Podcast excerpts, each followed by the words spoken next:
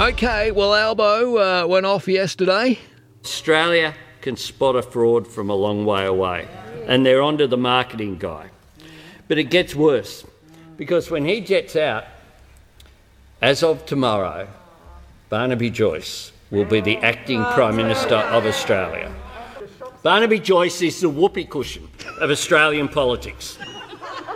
You know, you shouldn't laugh when you hear him make noise, but somehow you just kind of have to. The whoopee cushion of Australian politics. He's obviously not talking about you, Julian. Thanks, mate. Good to be with you. Oh, that's funny. That, I mean, that that's a hashtag. It's already started. Hashtag whoopee cushion of politics. Uh, I don't know. Um, Barnaby will be acting Prime Minister as Scott Morrison heads over to Glasgow. Uh, he's got a, a, net zero policy with no real uh, substance, just a, a bunch of slogans, and I actually wonder if there's anything inside the pamphlet. Well, you don't know whether to laugh or cry watching these mobs some days. Uh, hats off to one of the journalists this week, I thought had the best line. Uh, she announced to the nation her plan to become an Olympic swimmer by 2050. Um, she said she didn't intend to do any training or change her diet or lifestyle. She was going to rely on future improvements to swimsuit technology um, with net zero chance of being achieved. Uh, but jokes aside, this is, this is beyond a joke. Uh, the threat is real, and not just playing our part to combat global warming, but the threat to the Australian economy the world stands ready, the developed world, to impose carbon tariffs on Australia, decimating large swathes of our industry and export base and trade Um, if we don't play our part. And the Prime Minister's flying off tonight to an international conference taking Tony Abbott's targets. There's not a, not a change to the interim targets. We've gone through this fake fight with the right wing nut jobs in the National Party. The nation's endured for two weeks, and this bloke's taking Tony Abbott's targets. There's nothing in that plan. It's not a plan, it's a pamphlet. There's nothing new, there's no costings, no modelling. He's just making stuff up, no legislation. And he thinks if he says plan a lot, he said plan 95 times in his press conference, that people might believe him. He's selling out the nation. I just wonder uh, what the deal is with the Nationals, apart from uh, Keith Cole Pitt being put in, into the cabinet. I mean, what else? Uh, what other goodies have we have we got in store? Do you think? Well, who knows what he signed up to, what they've, they've bribed him with. Um, he didn't get much, whatever it is. All he got was that he could take off, um, you know, probably in front of his net zero commitment. So now he's allowed to say he's aiming for net zero by 2050, but there's no change on how we might get there, no real plan, and no change to the medium term targets. It could be nuclear power, as he promised to waste billions of taxpayer dollars building a coal fired power station. He's already wasting 600 million building a gas power station in the Hunter just to try and wedge Labor politically. Um, the economists say that that gas station will lose 150 million dollars a year for its life. So he's blowing three billion dollars on a giant atomic-sized wedgie for the Labor Party. Um, so who knows what he signed up to? Yeah. All right. Well, uh, we don't know yet. Although I do get a, a few notes, uh, and I know it's not necessarily your uh, your portfolio, uh, but maybe there's a bit of credit to this. Labor hasn't necessarily released any costings or modelling or, or, real policy uh, on net zero. Is that a fair statement? No, I don't think so. We'd said uh, last year that there were two big events on the horizon that were going to fundamentally impact uh, the global context before Labor could outline our roadmap. And we will outline our roadmap before the election. The first was the US presidential election, and we saw that come to pass with the election of President Biden. That fundamentally changed climate policy and politics, uh, and the Glasgow conference. So we need to see uh, where Australia ends up post Glasgow and where the world ends up. You know, but we've always said we'll follow the science. Labor has announced far more policy than the government, though, about how we might get there. The Rewiring the Nation project, you know, this mob built the Snowy Hydro too, but mm. they haven't actually found a way to connect it to the grid. It's like getting the battery without the cord to plug your phone into. Um, we've announced policy on community batteries, cuts to electric vehicle taxes, uh, 10,000 new energy apprenticeships, uh, and we will have our roadmap out there. So we're All not right. going to be swayed by the government's political tactics trying to make this about us. They've been in government for nine years. This is their ninth year, and they still don't have a plan.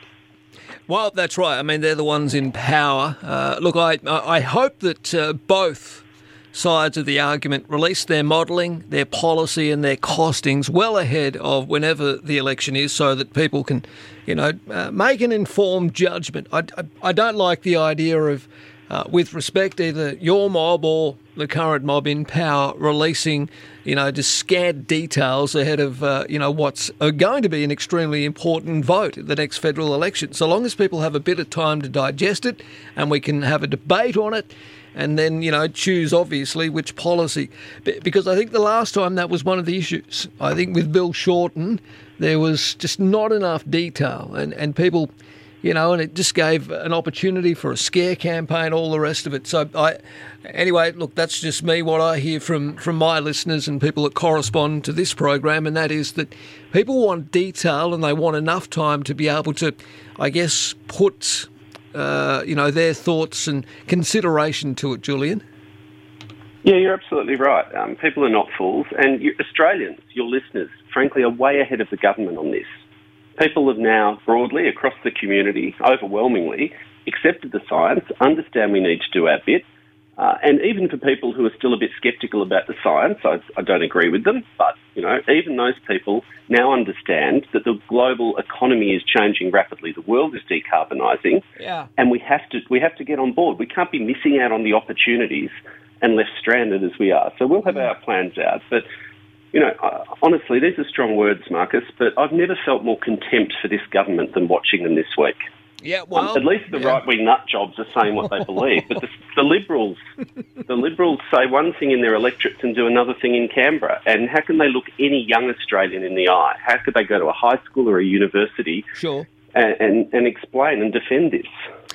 All right. Now, when you say right wing nut jobs, um, I don't know. For some reason, uh, the guy that I speak to uh, after seven thirty comes to mind. Uh, he's put a challenge out there. He wants to debate you on this program because he says that nobody ever wants to debate him. I'm speaking of uh, the One Nation Senator Malcolm Roberts. What's so funny? What? Oh, oh Malcolm. Um, I don't understand Malcolm. I've met him a couple of times. He's a very polite little man. Like he's, you know, he seems like a nice enough chap. But the stuff that he writes and he says is just mad. I don't think you can debate that kind of irrationality, mate. What, but how so? Sorry, I shouldn't laugh. I shouldn't no, laugh. no, I'll- that's I'll- okay. I'll It's, I mean, I know you're not being back.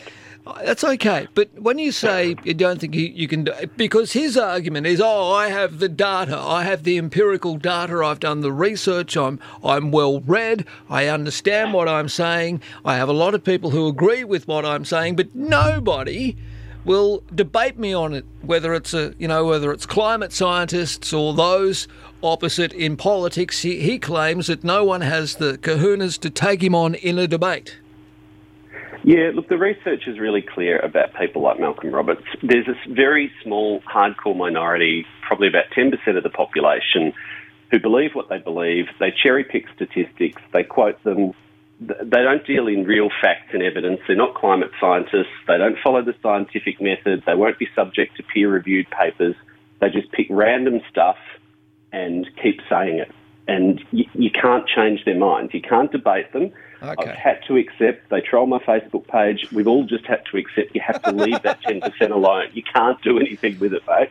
But All most people are not like that. So that's a no. You won't debate him. Th- th- there honestly is no point. Life's too short. All right. Let Malcolm be Malcolm. Well, uh, I do, and I and I get him on because uh, even though, as you say, uh, he represents a minority, everybody deserves a voice, and that's uh, we- we're a broad church on this program. I just Indeed. nod my head uh, along, and yes, Malcolm, that's fine. And all right, mate. Uh, always good to chat. Just quickly, I've got about uh, thirty seconds here. Um, Sure. The cashless debit card. How's uh, how are things going there? You've introduced the legislation. Yeah, we've introduced the bill. Uh, It would liberate thousands of Australians who have already been forced onto this card and protect all age pensioners from being forced onto the card if the government's re elected.